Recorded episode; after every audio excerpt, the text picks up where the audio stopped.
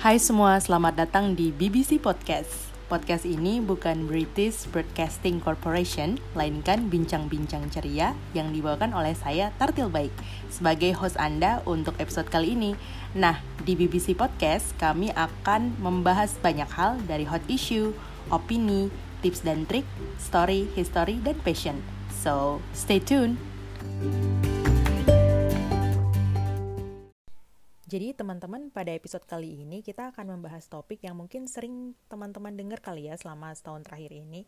Jadi uh, kita akan bincang-bincang mengenai pandemik lagi gitu ya. Mungkin semenjak uh, Januari 2020 kan dunia dihebohkan dengan virus corona ya dan akhirnya menyebar ke seluruh dunia. Nah, setelah lebih setahun ternyata jumlah uh, yang diakibatkan, jumlah penderita yang diakibatkan oleh virus corona ini ternyata uh, mencapai lebih dari 110 juta dengan tingkat kematian yang lebih dari sorry dengan jumlah kematian yang lebih dari 2,6 juta jiwa. Nah, tapi dalam sejarah peradaban dunia ternyata pandemik ini silih berganti loh. Jadi gimana sih kira-kira sejarah pandemik ke depannya ini gitu ya, istilahnya proyek proyeksinya ke depan itu seperti apa gitu. Apakah akan lebih parah lagi? Apakah kita bakalan lebih uh, bertahan lagi? Maksudnya kayak kita punya kekebalan imun seperti itu ya. Nah, pernah dengar kan gimana ada beberapa uh, potensi pandemik yang bisa terjadi juga gitu. Nah, kita akan bahas nih di episode kali ini. Kebetulan uh, profil orang atau guest yang bakalan bincang-bincang di episode kali ini adalah teman atau hostmate aku sendiri pas waktu kuliah di Melbourne. Nama namanya agak panjang sih, namanya Nur Ashifa Daiyah Villa. Jadi uh, akrab dipanggil uh, gitu ya. Jadi uh, Mbak Shiva ini kebetulan baru saja menyelesaikan studinya di University of Melbourne di jurusan master master degree di epidemiology gitu ya. Jadi we can say I think she is officially an epidemiologist gitu ya, seorang epidemiologist. Jadi kalau kalian nggak tahu epidemiologist itu seperti apa, itu tuh orang orang yang ahli di bidang epidemiologi. Kalau kalian nggak tahu epidemiologi itu apa, mungkin di beberapa berita atau surat kabar itu kemarin itu kayak presiden kita ngumpulin beberapa ahli epidemiologi. Nah, orang-orang Mbak Siva ini ya orang-orang itu kayak gitu ya. Nah, kebetulan Mbak Siva juga lanjut S2-nya itu menggunakan beasiswa AAS. Jadi, kita bakalan langsung nanya-nanya aja mengenai topik ini ke guest kita. Nah, sebelum kita lanjut ngobrol-ngobrolnya nih sama guest kita, uh, saya bakalan nyampein beberapa fakta nih tentang episode kali ini gitu ya. Yang pertama adalah pandemi kolera pertama muncul di delta Sungai Gangga, yakni pada tahun 1817 di Jessore, India, dipicu e, karena adanya beras yang terkontaminasi. Nah, penyakit ini dengan cepat menyebar ke sebagian besar India, Myanmar, dan Sri Lanka, mengikuti mengikuti rute perdagangan yang ditetapkan oleh orang Eropa. Nah, pada tahun 1820, kolera menyebar ke Thailand, Indonesia, sampai menewaskan 100 ribu orang hanya di Pulau Jawa saja gitu ya dan Filipina gitu. Nah, pandemi baru berakhir sekitar enam tahun kemudian ketika bakteri penyebabnya mati di tengah musim dingin yang ekstrim eh, pada sekitaran tahun 1823 sampai 1824. Nah, yang kedua adalah dipicu virus H1N2 flu Spanyol atau Spanish flu tidak berasal dari Spanyol ternyata Nah, asal mulanya masih jadi perdebatan sampai saat ini. Ada yang mengatakan dari Prancis, ada yang bilang dari Cina, Inggris, atau Amerika Serikat, ya. Di mana kasus pertama dilaporkan terjadi di Camp Funston di Fort Riley, Kansas pada tanggal 11 Maret 1918. Nah, ini adalah wabah paling mematikan dalam sejarah jadi diperkirakan itu wabahnya menginfeksi sekitar ada 500 juta orang dan menewaskan setidaknya 20 juta orang. Ternyata lebih banyak ya daripada um, apa namanya rate mortality rate-nya uh, COVID-19 seperti itu. Nah, pandemi pandemi ini juga dilaporkan uh, berakhir pada tahun 1919. Jadi uh, mereka yang terinfeksi itu ya antara meninggal dunia atau uh, mengembangkan imunitas tubuh dan berhasil selamat. Nah, yang ketiga, ini merupakan berda ini merupakan informasi uh, dari Badan Kesehatan Dunia atau WHO ya, World Health Organization pada 31 Desember 2019.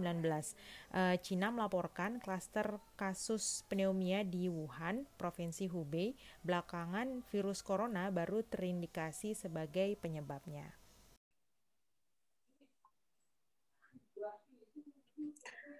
Halo, Mbak Syifa, apa kabar? Iya, baik Tartil. Tartil apa kabar? Alhamdulillah baik juga Mbak. Makasih banyak ya udah mau meluangkan waktu di kondisi yang apa sesempit ini gitu ya dengan keadaannya Mbak saat ini di situ gitu. Sebelum kita mungkin berbincang-bincang lebih jauh, aku mau ngucapin makasih dulu nih Mbak eh, sama Mbak Syifa gitu ya karena mau berbagi cerita informasi tentang apa pun yang Mbak Syifa miliki saat ini berkaitan dengan topik kita mengenai uh, sejarah dan ancaman pandemik di masa yang akan datang kayak gitu. Nah Mbak sebelum kita lanjut ke beberapa pertanyaan yang ingin aku tanya ini mungkin bisa perkenalan diri secara singkat terlebih dahulu kali ya kayak namanya Mbak siapa, bisa dipanggil siapa, sekarang uh, domisilinya di mana dan aktivitasnya ngapain aja nih Oke, uh, mungkin sebelumnya aku juga mau ucapin terima kasih ya buat uh, Indri dan Tartil yang udah uh, bersedia mengundang aku yang kayaknya bukan siapa-siapa ini di podcast BBC yang pastinya ini yang kece dan pasti insightful banget ini ya. Um, senang banget deh pokoknya bisa bincang-bincang bareng Tartil sama Indri lagi. Nah, Mungkin perkenalan aja, nama aku Shiva. Uh, saat ini aku baru lulus di uh, dari University of Melbourne. Kemarin itu mengambil Master of Science Epidemiology selama kurang lebih dua tahun. Dan sekarang domisilinya itu udah balik ke Bekasi. Nah, untuk aktivitas saat ini, karena kemarin baru lulus ya bulan Desember lalu, jadi uh, sekarang tuh masih mengerjakan apa penulisan artikel uh, artikel jurnal dengan supervisor di Unimelp yang dulu. Karena uh, sebelumnya uh, supervisor aku itu di, di bawah uh, neuroepidemiology department. Jadi penelitian aku ini masih seputar uh, tentang multiple sclerosis. Mungkin nanti kalau misalnya ada yang mau tahu multiple sclerosis bisa tanya-tanya uh, ke aku di lain waktu ya nah, kemudian um, kalau uh, untuk professional experience sebelumnya, sebelum masuk ke Unimelp, uh, itu aku pernah bekerja di Departemen Epidemiologi FKM UI selama kurang lebih satu tahun sebagai uh, research assistant, kemudian sebagai managing editor jurnal epidemiologi, kemudian juga merangkap sebagai asisten akreditasi di uh, uh, program uh, S2 EPIT dan sambil nyambi-nyambi juga ngasdosin enam mata kuliah di bawah Departemen EPIT. Nah, sebelumnya juga sebelum uh, apa berkecimpung di bidang epidemiologi atau public health ini, aku juga punya pengalaman klinis uh, sebagai perawat mobile di uh, neonatal ICU atau NICU dan perinatologi department di Hermina Hospital Group selama kurang lebih satu tahun. Jadi mungkin mungkin sedikit banyak itu kali ya uh, perkenalan dari aku. Oke Mbak, thank you. Tadi katanya Mbak Syifa bukan siapa-siapa gitu ya, tapi apa yang dia kerjain itu kayaknya apa-apa gitu ya. Banyak banget itu Mbak, dalam waktu satu tahun bisa ngerangkap banyak hal yang bisa dilakukan. Anyway, ngomong-ngomong topik research yang tadi Mbak Syifa sampaikan, kayaknya kita nggak akan terlalu lebih jauh ke sana gitu ya. Kita akan ngomong mungkin sedikit banyak mengenai backgroundnya Mbak Syifa yang dulu ngambil di uh, bidang atau program apa sih namanya epidemiologi ya di FKM intinya FKM Unimelp seperti itu ya. Uh, anyway, Mbak Syifa ini adalah housemate aku gitu ya. Jadi kita sempat ketemu uh, beberapa tahun lalu dan well ternyata beliau ini uh, ngambil program yang luar biasa pentingnya kalau diaplikasikan di Indonesia apalagi uh, kondisinya saat ini gitu. Mbak ngomong-ngomong mengenai pandemik gitu ya saat ini gitu orang-orang kan pada heboh nih ya. Kita udah kayak istilahnya COVID ini umurnya udah satu tahun lah sekarang ini Maret ini gitu ya di Indonesia khususnya. Nah, apa sih kira-kira pandemik itu gitu ya kayak asal usulnya seperti itu ya kemudian eh, bagaimana mengatasinya gitu kalau berdasarkan sejarahnya pandemik ini ada nggak sih jenisnya eh, kayak di masa lalu gitu ya.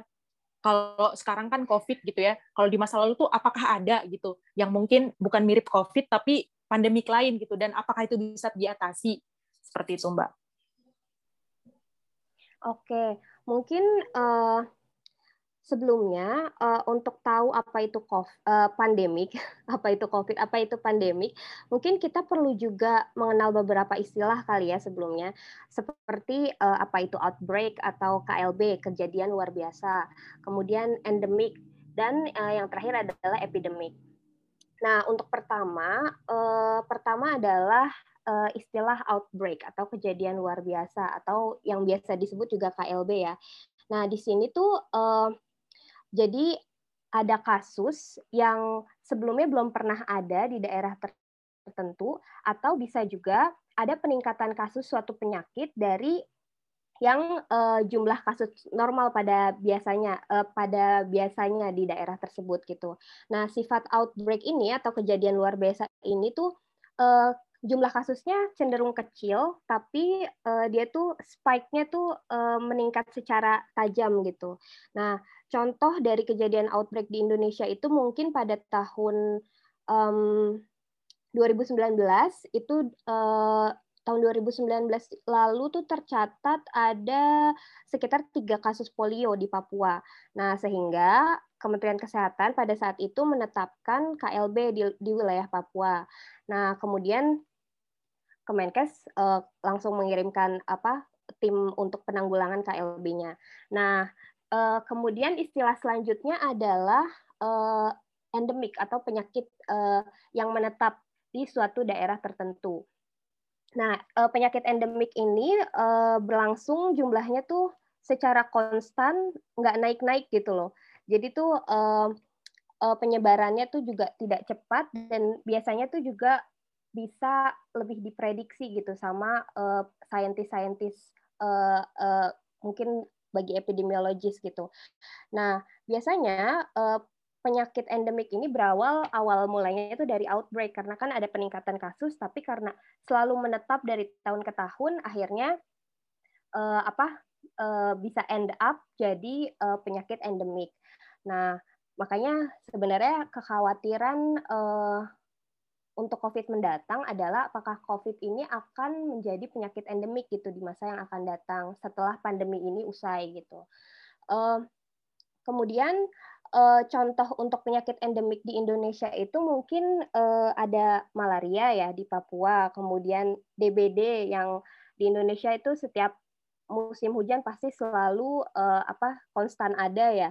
Kemudian juga hepatitis B, kemudian filariasis atau uh, penyakit kaki kaki gajah itu termasuk penyakit-penyakit yang masuk dalam kategori penyakit endemik di Indonesia. Nah, level selanjutnya satu tingkat di atas uh, outbreak atau endemik adalah epi, penyakit epidemik. Nah, untuk penyakit epidemik ini uh, awal mulanya itu uh, uh, awal mula bahasa dari bahasa awalnya dari Latinnya itu uh, berasal dari kata epi yang artinya pada atau upon kalau di Inggriskannya ya. Kemudian uh, demos uh, yang artinya adalah manusia. Jadi kalau arti keseluruhannya itu epidemik sendiri um, adalah wabah atau KLB yang menyebar ke area yang geografis yang lebih luas dan uh, biasanya tuh uh, bisa terdapat di beberapa negara gitu, walaupun penyebarannya itu tidak antar kontinen atau antar benua. Nah, contoh penyakit-penyakit endemis itu uh, seperti contohnya SARS di tahun 2003 ya, yang uh, dari Hong Kong kemudian menyebar uh, sampai ke Singapura. Kemudian ada MERS-CoV tahun 2013 dari Saudi Arabia, kemudian uh, ke South uh, Korea juga, Korea Selatan. Kemudian ada Ebola tahun 2014 dan ada baru-baru ini sebelum COVID ada yang uh, tahun 2016 itu ada Zika. Nah, itu belum uh, itu masih dalam tahapan epidemik, belum uh, ke dalam tahapan pandemik. Nah, kalau balik ke pertanyaan awal soal um, pandemik, soal uh, penyakit-penyakit pandemik, kalau pandemik itu um, dari mungkin kita menilik ke asal katanya itu uh, artinya pan itu artinya semua dalam bahasa Latin ya, pan itu artinya semua dan demos itu artinya orang. Jadi uh, jadi semua orang. Jadi penyakit yang menjakiti hampir seluruh uh, populasi manusia seperti itu.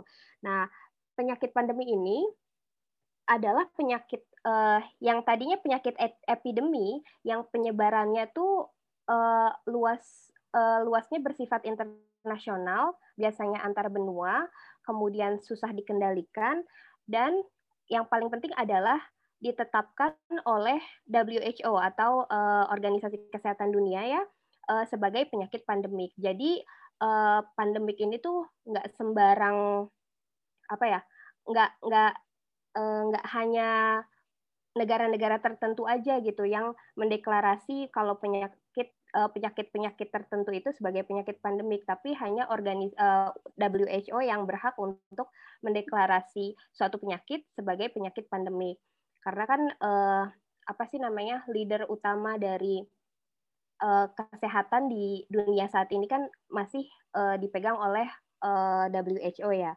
Nah, kemudian untuk uh, penetapan pandemi uh, penyakit pandemik sendiri biasanya tuh WHO melihat ke dalam enam kriteria. Uh, di antaranya um, apakah ada transmisi antar manusia, kemudian peningkatan kasusnya itu seperti apa, kemudian uh, apakah uh, apa penyebaran kasusnya itu antar benua dan ada beberapa kriteria lainnya yang sebenarnya tuh uh, ada detail gitu ya bisa uh, apa sih namanya bisa dicari gitu ya. Kemudian uh, sebenarnya COVID-19 ini kalau dalam sejarahnya tuh bukan uh, penyakit pandemi pertama yang dialami manusia ya kalau ditilik uh, ke belakang. Nah, seperti yang dimention sebelumnya ya oleh Tartil, uh, ada wabah kolera uh, yang uh, disebabkan oleh bakteri Vibrio cholerae. Nah, ini tuh uh, wabah kolera ini dibawa oleh lalat yang lalatnya kemudian mencemari air dan makanan dan akhirnya uh, air dan makanan itu yang dikonsumsi manusia dan akhirnya menyebabkan penyakit kolera. Uh, itu adanya pada abad sekitar abad uh, ke-19.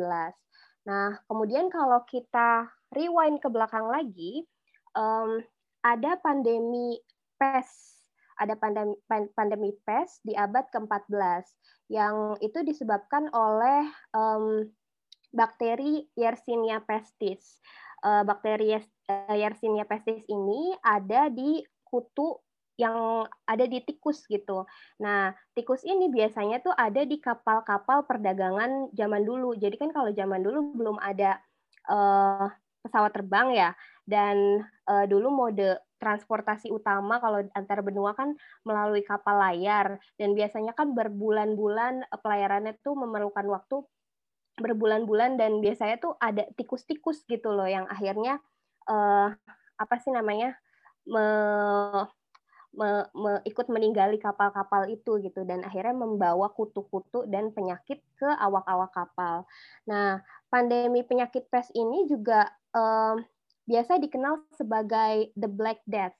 Nah, kenapa dikenal sebagai the Black Death? Karena dulu kulit-kulit orang yang meninggal akibat penyakit ini tuh uh, biasanya tuh menghitam gitu dan apa sih namanya akhirnya orang-orang atau mayat-mayat yang bertebaran di jalan-jalan tuh jadi kayak apa sih mayat-mayat yang hitam gitu dan kalau menurut catatan sejarahnya kalau pandemik uh, the Black Death ini memusnahkan sekitar sepertiga penduduk dunia karena uh, apa sih mortality rate atau uh, angka kematiannya itu berkisar sekitar 50 sampai 90 persen. Jadi uh, seseorang yang terkena uh, plaque ini atau penyakit pes ini kalau tidak di treatment atau kalau tidak uh, apa sih namanya di uh, di treat lah istilahnya itu bisa jadi uh, bisa jadi kalau dari 100 orang 50 sampai 90 orang bisa meninggal gitu atau mengalami kecacatan akibat uh, apa penyakit ini. Nah, kalau pandemi terakhir paling akhir sebelum COVID-19 ini uh, seperti sebelumnya juga yang dimention oleh Tartil ya, itu uh, adalah Spanish flu. Spanish flu pandemic atau flu Spanyol uh, yang ada di tahun 1918. Nah, Spanish flu ini sampai sekarang juga masih merupakan pandemi terbesar sepanjang sejarah manusia karena uh, uh, apa pandemi ini tuh menjakiti sekitar sepertiga penduduk uh, di dunia dan angka kematian uh, selama masa uh, Spanish flu ini sekitar uh, 1 sampai 2 tahun itu melebihi angka kematian dari uh, total penyakit AIDS pada 30 tahun terakhir ini.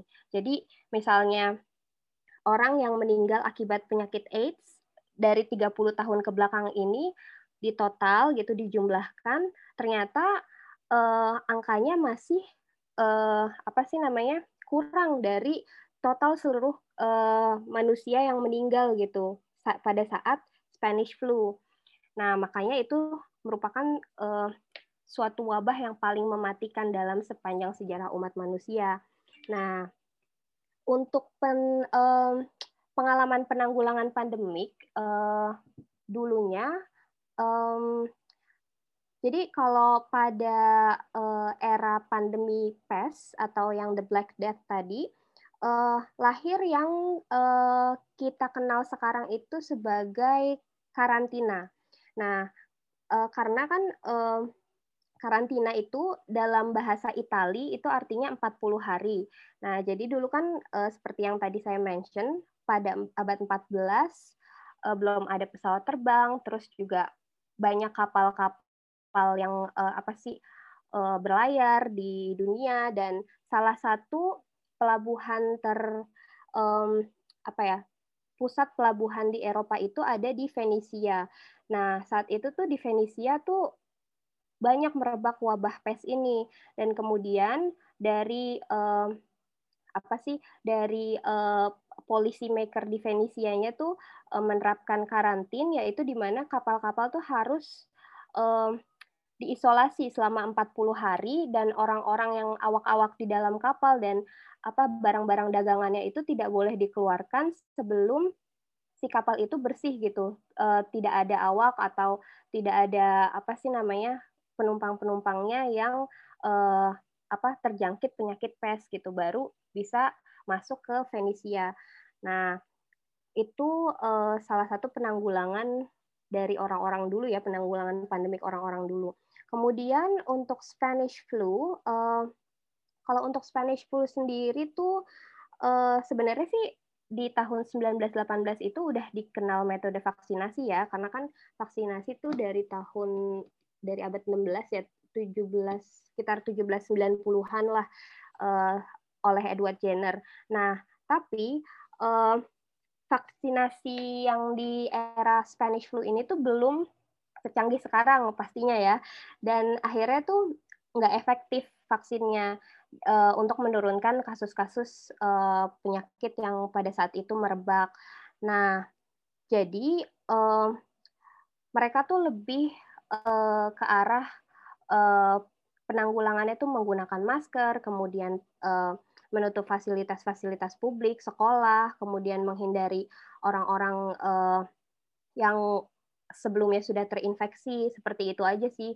Karena juga um, apa sih namanya treatmentnya juga lebih ke arah um, treatment gejala-gejalanya. Jadi di Spanish flu ini juga mereka belum menemukan apa penyebab uh, si uh, Spanish flu gitu. Dan belum juga ada genome sequencing kan kayak sekarang gitu. Jadi mungkin waktu zaman Spanish flu mungkin sebenarnya virusnya sudah bermutasi dan akibat mutasi itu akhirnya si vaksin itu uh, apa nggak terlalu efektif tapi karena belum ada apa alat-alat untuk genome sequencingnya jadinya ya uh, semakin merebak gitu.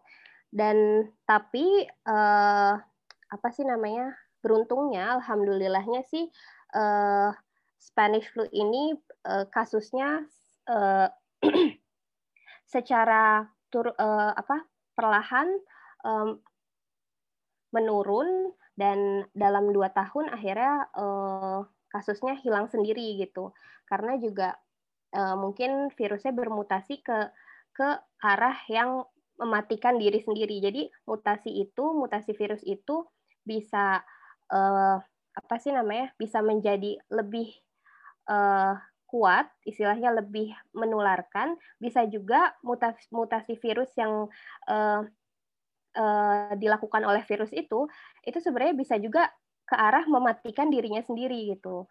Jadi mungkin uh, beberapa pendapat para ahli bisa jadi virus itu bermutasi terus-terusan dan akhirnya juga uh, karena sudah banyak orang yang meninggal, kemudian juga apa sih namanya uh, herd immunity-nya sudah terbangun secara uh, istilahnya secara uh, natural dari apa sih namanya dari uh, penularan penularan secara natural gitu ya akhirnya lama kelamaan virusnya uh, mati sendiri gitu seperti itu.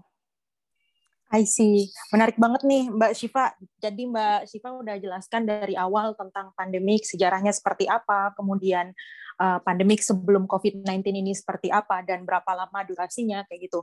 Aku aku hanya ingin ngecek curiosity aku aja kalau sebenarnya gene sequencing ya namanya atau sequencing gene tadi. Ya, uh, sebenarnya lengkapnya whole genome sequencing. Kalau oh, untuk whole, uh. ya whole genome sequencing. Itu kayak itu kayak cara untuk mereplikasi itu ya, kayak apa namanya ngebuat vaksin gitu nggak sih Mbak? Bukan. Enggak, jadi whole genome sequencing oh, itu salah. adalah oh ya. uh, uh, jadi uh, kita sebenarnya itu juga related uh, ke apa sih pembuatan vaksin ya, karena kan ah, kita oh, yeah kita memetakan uh, apa sih gen atau uh, apa sih DNA gen atau DNA si virus itu gitu. Jadi kalau misalnya semakin banyak virus menular, ibaratnya kalau uh, apa sih namanya kunci kunci gembok, kunci gembok yang ada apa sih namanya ada nomor satu dua tiga gitu ya. Uh, jadi virus itu tuh bisa Eh, setiap menularkan bisa mengcopy, mereplika, mereplika, tapi kadang-kadang tuh waktu ada uh, sometime itu tuh uh, si kodenya itu tuh bisa secara acak tuh ngeflip gitu loh. Jadi tuh dia uh, apa sih berubah, kemudian juga jadi kode genetikanya berubah gitu. Makanya lahirlah uh, apa mutasi-mutasi baru gitu. Nah, mutasi-mutasi ini ada yang akhirnya merubah apa sih namanya vaksin akhirnya jadi lebih menular atau vaksin yang eh uh, uh, virus yang akhirnya jadi menular atau virus yang akhirnya jadi uh, apa sih namanya uh, bisa melawan antibodi kita atau virus yang lebih apa sih namanya lebih uh, severity-nya atau tingkat keparahannya tuh meningkatkan tingkat keparahan pada uh, manusia yang terinfeksi gitu. Nah untuk vaksin ini uh, vaksin ini tergantung uh, cara pembuatannya. Nanti mungkin kalau kita ngebahas vaksin eh, bisa di apa? Bisa uh, dijelaskan lebih ini ya, lebih detail lagi. Tapi uh, yang marak sekarang itu kan adalah uh, apakah vaksin ini tuh bisa uh, apa sih namanya? bisa efektif gitu untuk melindungi uh, dari mutasi-mutasi virus yang ada gitu. Uh, tergantung vaksinnya. Dan uh, tapi uh, apa sih namanya dari penelitian-penelitian yang terbaru nih ada sekitar tujuh penelitian itu uh, secara in general semua vaksin masih bisa melindungi uh, dan memberikan imunitas kepada orang-orang uh, yang divaksinasi gitu dari uh, semua mutasi-mutasi yang ada saat ini. Walaupun mungkin memang efek efektivitasnya atau efikasinya agak berkurang sedikit gitu. Tapi tidak menutup kemungkinan kalau uh, vaksin itu masih efektif untuk menurunkan tingkat keparahan uh, orang yang uh, apa sih sudah divaksinasi gitu. Jadi misalnya dia pun masih terkena COVID, tapi COVID-nya pun nggak separah kalau dia nggak divaksinasi seperti itu. I see, oke. Okay. beranjak kita dari vaksin nih Mbak ya, ngomong ngomong-ngomong soal, eh bukan ngomong soal sih, ini tentang apa? Tentang profesi seorang epidemiologis gitu ya. Jadi anggaplah Mbak ini karena lulusan dari epidemiologi berarti bisa ya aku panggil seorang epidemiologis gitu. Mungkin uh, ini Mbak apa update lah gitu ya tentang gimana sih apa yang apa yang sudah dilakukan oleh pemerintah Indonesia sampai saat ini gitu ya. Uh, terkhusus mungkin pas uh, para epidemiologis pada ngumpul kayak gitu, apa sih yang sudah dihasilkan dari uh, kondisi kita saat ini gitu Mbak? Mungkin bisa di-share update entah itu dari research atau penelitian atau mungkin dari surat kabar dan lain sebagainya.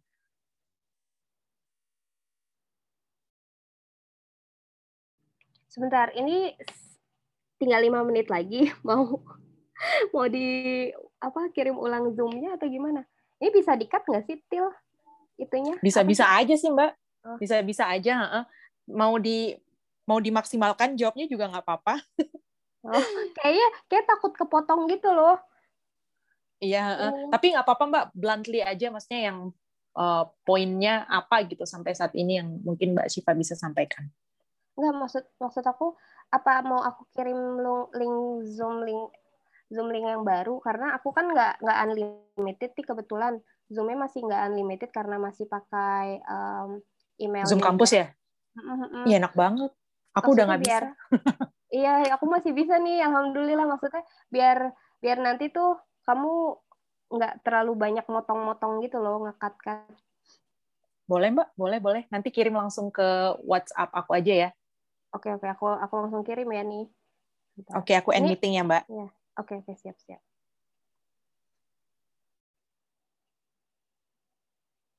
Oke, kita lanjut lagi. Tadi mohon maaf teman-teman mungkin uh, apa namanya biasa lah. Biasa kita pakai Zoom ngomongnya 30 sampai 45 menit dan langsung kekat di situ gitu. Tapi karena pembahasannya ini menarik gitu, akhirnya kita lanjut lagi ke uh, pertanyaan berikutnya gitu ya, Mbak. Aku mau uh, repeat lagi, mengulang lagi pertanyaan aku tentang uh, apa sih update yang yang yang yang sudah dilakukan oleh para epidemiologis gitu ya yang ada di Indonesia uh, untuk menanggapi pandemik ini seperti itu. Mungkin uh, mungkin dari apa ya informasi yang Mbak Syifa dapat entah itu dari research gitu ya karena mungkin kan Mbak dikelilingi oleh orang-orang yang memang uh, kerjaannya di situ gitu apalagi masih berkaitan risetnya dengan uh, para peneliti di Australia ya atau mungkin update dari surat kabar dan lain sebagainya gitu Mbak? Mungkin uh, untuk update epidemiologi sekarang kalau um, seputaran uh, apa sih info-info uh, yang sekarang masih berputar itu masih terkait dengan mutasi dan baru-baru ini juga uh, uh, mutasi virus ya yang B117 kemudian ada mutasi-mutasi lainnya gitu. Uh, dan baru-baru ini yang major concernnya itu adalah terkait dengan vaksin AstraZeneca yang itu ada uh, laporan uh, apa menimbulkan uh, apa uh, pengentalan darah gitu. Sehingga ada uh, kasus ada satu kasus yang meninggal gitu di uh, Eropa seperti itu. Uh, jadi mungkin uh, pemerintah pun juga akhirnya uh, karena ada laporan uh, terkait itu gitu dari epidemiologis uh, di dunia uh, akhirnya pemerintah pun juga sekarang mungkin sedang mempertimbangkan kembali gitu dan menangguhkan pemberian uh, vaksin AstraZeneca gitu. Walaupun sekarang yang sudah di roll out di Indonesia adalah vaksin uh, Sinovac ya, dan masih uh, di lansia kan vaksin uh, Sinovac yang sekarang di roll out ini masih uh, apa uh, dari di kelompok uh, lansia gitu. Uh, untuk dan yang baru-baru ini juga akhir Februari lalu kan juga baru uh, dikumpulkan uh, ahli-ahli epidemiologis gitu ya uh, uh, di apa uh, melalui organisasi uh, PAIE atau Perkumpulan Ahli Epidemiologis Indonesia untuk meminta masukan-masukan atau rekomendasi-rekomendasi apa uh, yang uh, baiknya dilakukan gitu oleh pemerintah uh, untuk menanggulangi COVID. Nah, uh, mungkin menurut aku sih itu sebenarnya agak telat ya, karena dilakukan maksudnya baru mengundang ahli epidemiologis itu yang sejatinya sebenarnya uh, apa sih namanya backbone utama gitu da dari investigasi uh, pandemi atau investigasi epidemi uh, penyakit apa pun gitu ya. Tapi baru diundang itu satu tahun uh, setelah covid ini uh, apa sih namanya berlangsung gitu. Uh, sebenarnya agak menyayangkan itu. Namun uh, uh, sebenarnya terlepas dari itu mungkin di balik layar pun uh, ada epidemiologis epidemiologis epidemiologis epidemiologis lain yang sudah uh, bekerja gitu dan memberikan rekomendasi-rekomendasi uh, bagi pemerintah yang akhirnya tuh uh, menghasilkan kebijakan-kebijakan seperti uh, apa sih namanya uh, pemakaian masker, kemudian apa sih namanya pembatasan uh, social distancing, kemudian uh, bagaimana caranya apa sih namanya uh, uh, melakukan siaran misalnya di uh, apa uh, di pertelevisian uh, bagaimanakah uh, apa sih namanya uh, apa sih uh, social distancingnya di public public transportation seperti apa. Itu sebenarnya uh, apa berawal dari uh, hasil investigasi kemudian hasil penelitian yang telah dilakukan oleh epidemiologis-epidemiologis baik yang ada di Indonesia maupun di dunia seperti itu.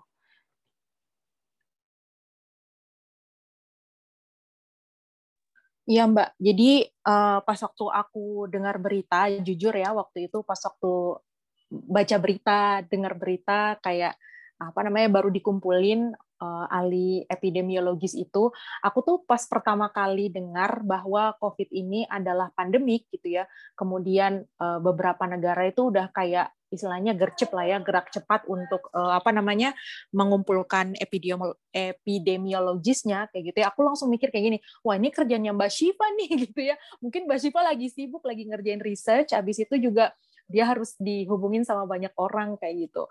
Nah, ngomong-ngomong tentang uh, keberlangsungan kita, Mbak, di masa yang akan datang gitu ya, mengenai COVID ini gitu. Nah, kira-kira dari pandangan epidemiologis gitu ya, dari seorang epidemiologis gitu ya, kira-kira ancaman pandemik di apa namanya di masa depan itu seperti apa sih, Mbak? Oke, uh, mungkin utamanya kalau terkait COVID-19 ya uh, adalah um, kekhawatiran uh, COVID-19 ini akan menjadi penyakit endemik ya seperti yang tadi uh, saya mention ya. Uh, dan akan karena semakin bermunculannya mutasi-mutasi virus baru gitu uh, jadi meskipun nanti pandemiknya sudah usai bisa jadi COVID-19 ini akan menetap di kantung-kantung uh, wilayah-wilayah yang mungkin akses kepada vaksinasinya kurang atau edukasinya kurang seperti itu dan akhirnya uh, virus ini masih terus berputar di wilayah-wilayah tersebut gitu. Nah, itu dari uh, pandemi COVID-19 COVID-19-nya. Nah, untuk potensi um, uh, what will be the next uh, pandemic atau pandemi uh, baru yang uh, potensi pandemi baru di masa datang um, sebenarnya sejak tahun um, 2015 uh, WHO itu telah membentuk kayak tim semacam tim R&D atau tim Research and Development untuk penyakit-penyakit uh, yang termasuk ke dalam kategori pandemic prone disease atau uh, penyakit yang berpotensi menjadi pandemi. Nah, setelah uh, apa sih namanya dikategorisasi gitu ya, dikategorikan hampir 75% penyakit yang berpotensi menjadi pandemik ini berasal dari uh, binatang gitu atau zoonotic disease. Nah, list terbarunya uh, ada di tahun 2018 itu ada uh, sekitar 10 penyakit. Tapi mungkin aku mention hanya beberapa penyakit aja kali ya yang uh, dekat dengan rumah istilahnya. Maksudnya dekat dengan Indonesia. Jadi yang pertama adalah Nipah virus. Nipah virus ini atau virus Nipah itu berasal dari uh, liurnya kelelawar gitu. Nah, Nipah virus ini pertama kali ditemukan tuh di negara tetangga nih, di Malaysia tahun 1999. Nah, kemudian eh, cara penularannya itu ditularkan oleh eh, cairan tubuh orang yang terkena Nipah, Nipah virus yang sebelumnya tuh dia tanpa sengaja eh, apa sih namanya meminum atau memakan makanan yang sudah tercemar oleh si liur kelelawar gitu, si liurnya kelelawar. Nah, gejala dari Nipah virus itu sendiri sebenarnya bervariasi ya. Ada yang asimptomatik atau nggak berge, nggak bergejala sama sekali. Kemudian ada yang mengalami infeksi pernafasan akut. Nah, sampai yang paling fatal itu adalah pembengkakan otak atau encephalitis. Nah, yang lebih parahnya lagi nih dari Nipah virus ini, uh, case fatality rate-nya itu sekitar 40 sampai 75 persen. Nah, jadi misalnya ada 100 orang yang terkena Nipah virus, 40 sampai 75 orangnya bisa cacat atau meninggal dunia. Nah, kalau dibandingkan dengan COVID di Indonesia kan case fatality rate-nya atau uh, CF, CFR-nya itu hanya sekitar 2 sampai 2,3 persen kan itu jauh banget kan makanya uh, kalau Nipah virus 40 sampai 75 persen, sedangkan COVID-19 hanya 2 sampai uh, 3 persen gitu.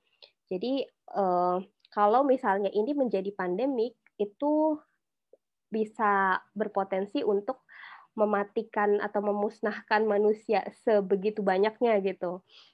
Kemudian Nipah virus ini juga yang lebih parahnya lagi tuh nggak ada obatnya dan belum ada vaksin yang ditemukan sampai saat ini karena juga virusnya seperti COVID-19 juga virusnya itu juga cepat untuk bermutasi gitu. Jadi meskipun sudah dibuat vaksin, virusnya itu berubah-berubah lagi gitu.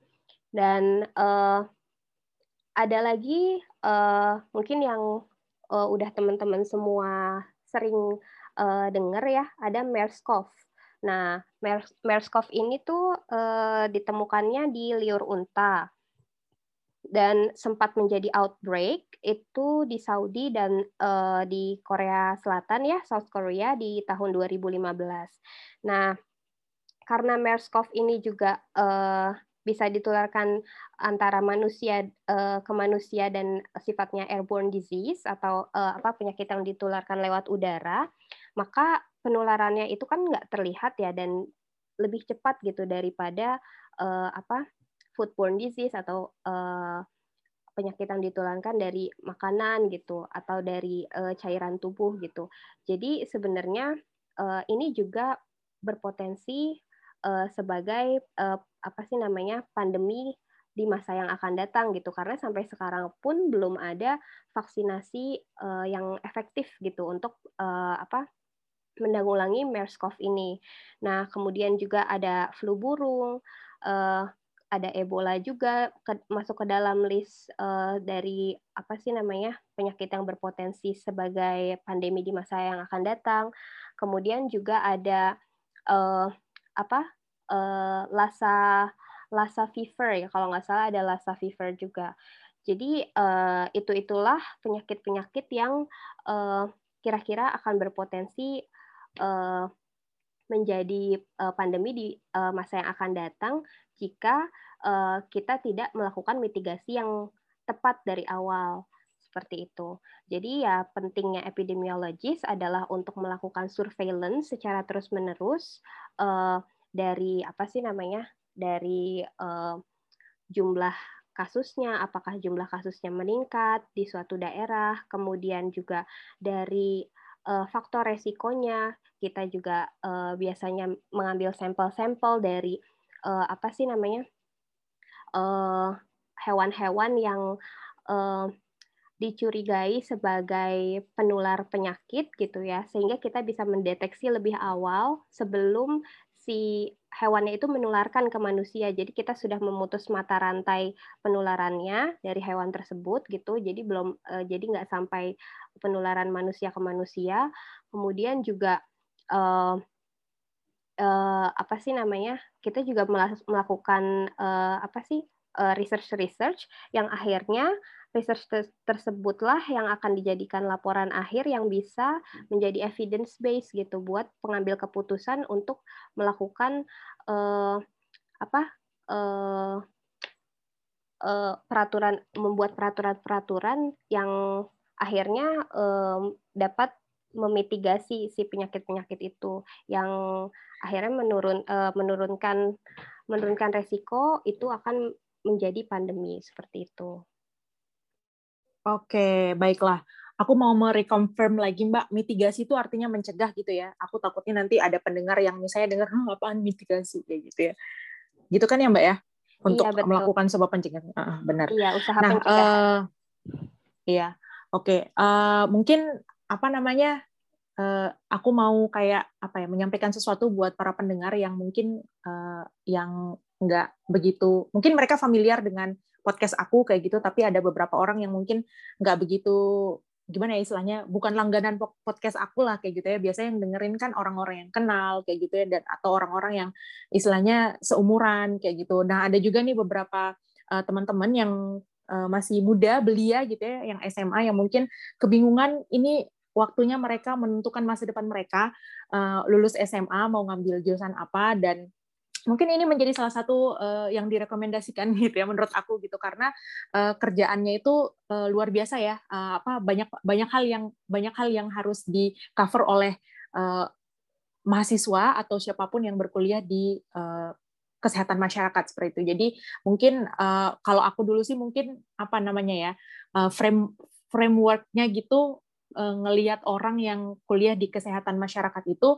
adalah orang-orang yang Eh, bekerja untuk memberikan penyuluhan seperti itu, tetapi ternyata ada hal yang lebih besar daripada penyuluhan seperti itu ya, karena informasi yang di uh, informasi dari penelitian-penelitian yang dilakukan oleh orang-orang seperti Mbak Syifa ini contohnya gitu akan sangat berdampak sekali untuk negara kita khususnya gitu ya. Karena di negara kita itu kan mengurus bukan satu orang gitu tetapi uh, hampir sekitar 250 juta manusia yang ada di uh, apa namanya bumi Indonesia ini kayak gitu ya. Anyway Mbak um, mungkin ini pertanyaan terakhir kali ya uh, mengenai sesi kita gitu. Mungkin ada pesan dan kesan terakhir gitu dari Mbak Syifa mengenai uh, apa namanya kondisi kita saat ini kayak gitu ya uh, yang mungkin bisa relate dengan kehidupan kita sehari-hari gitu Mbak Syifa. Silakan Mbak.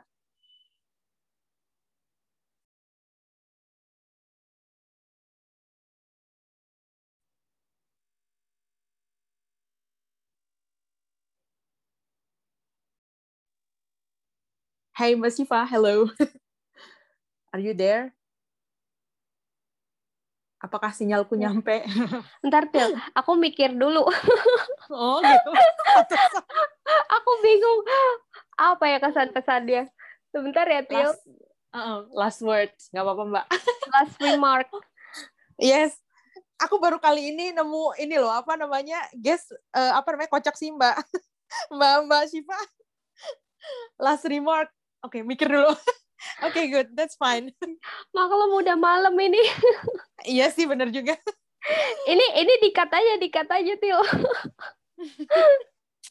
Nggak apa-apa, eh. Maksudnya podcast itu bukan hal yang, bukan sesuatu yang resmi loh, Mbak. Jadi kayak uh, beberapa percakapan kita yang harusnya off record itu, itu nggak masalah sebenarnya. Karena ya itu esensinya podcast. Kalau misalnya kita terlalu formal ya masuk aja ke radio gitu sih menurut aku. That's why makanya uh, aku sama Indri kenapa mau apa namanya buat podcast ini ya ya karena sepersonal itu gitu loh podcast gitu. Nggak nggak nggak nggak canggung canggung banget gitu. Jadi kalau mau joking ya boleh gitu. Ya maaf ya maklum ini baru pertama kali. Aku nge podcast coba.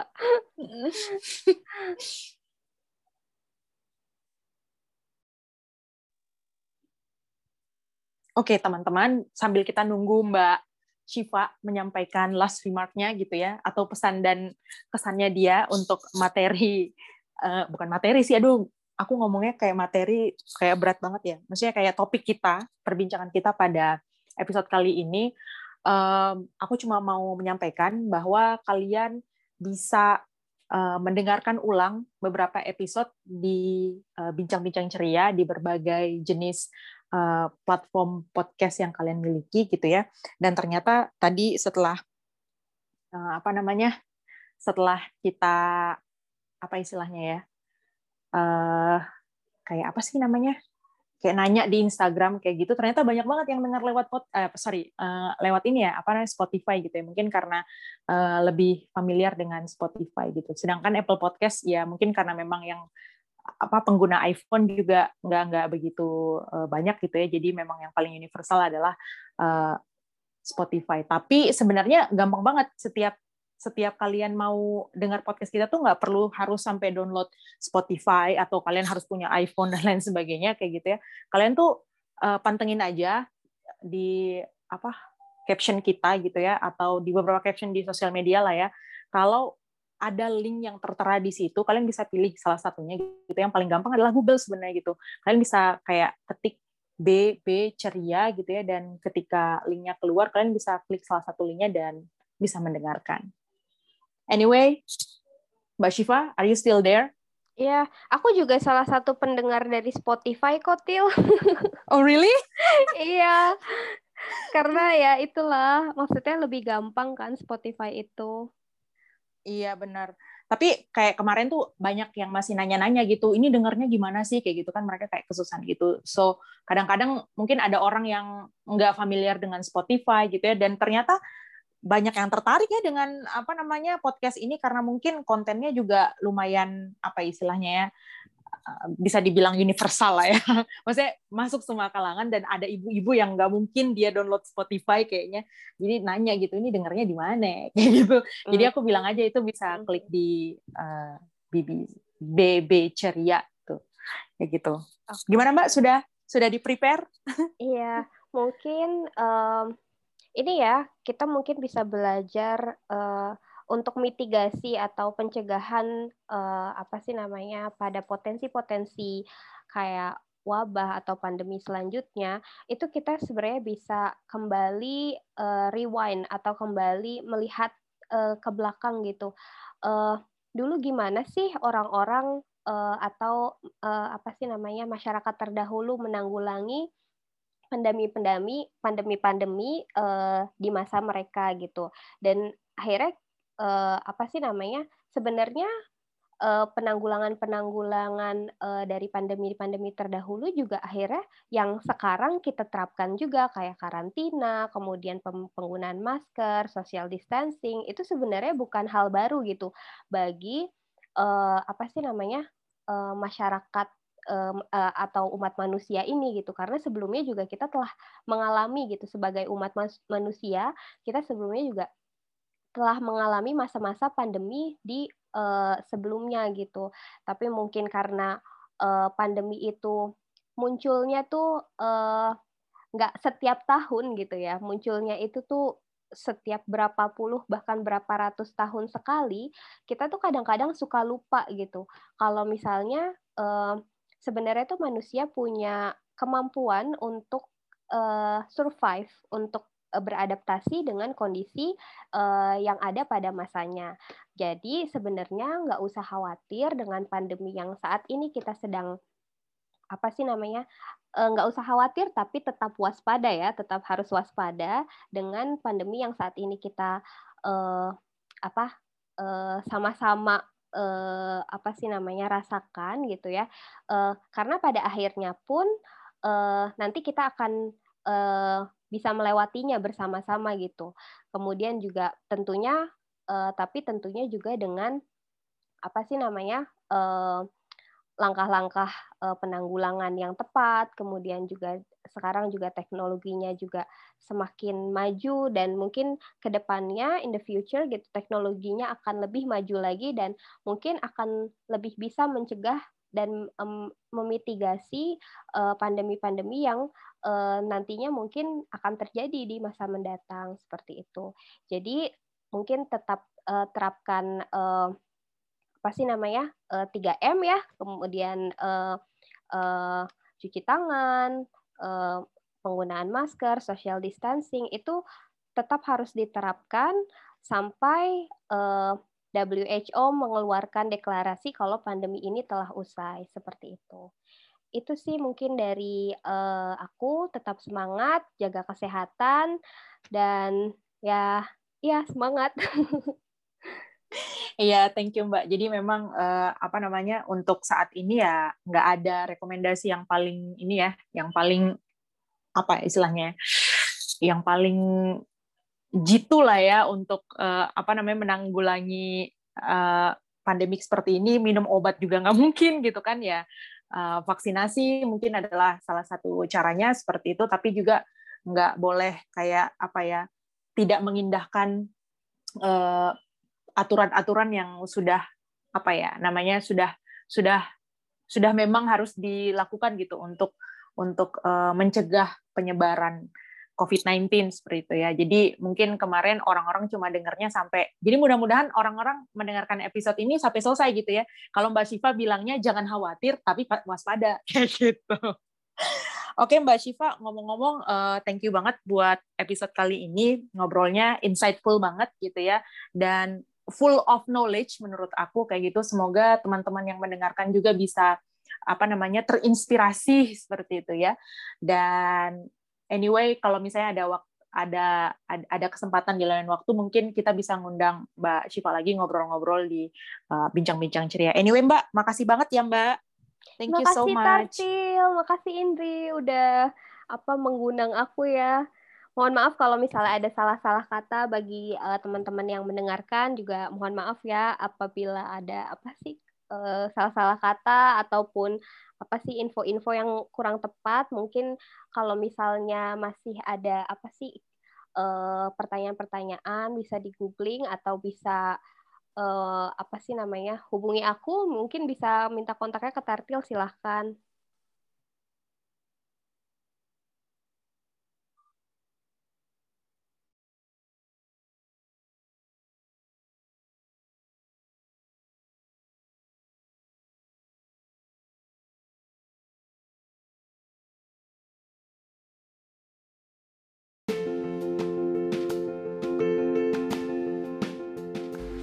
Thank you banget nih udah mau dengerin podcast ini.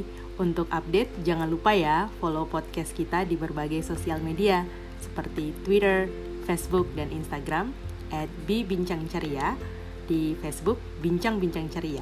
Dan jangan sampai ketinggalan episode baru setiap hari Kamis alias malam Jumat setiap jam 16.30 waktu Indonesia Barat. Sampai jumpa.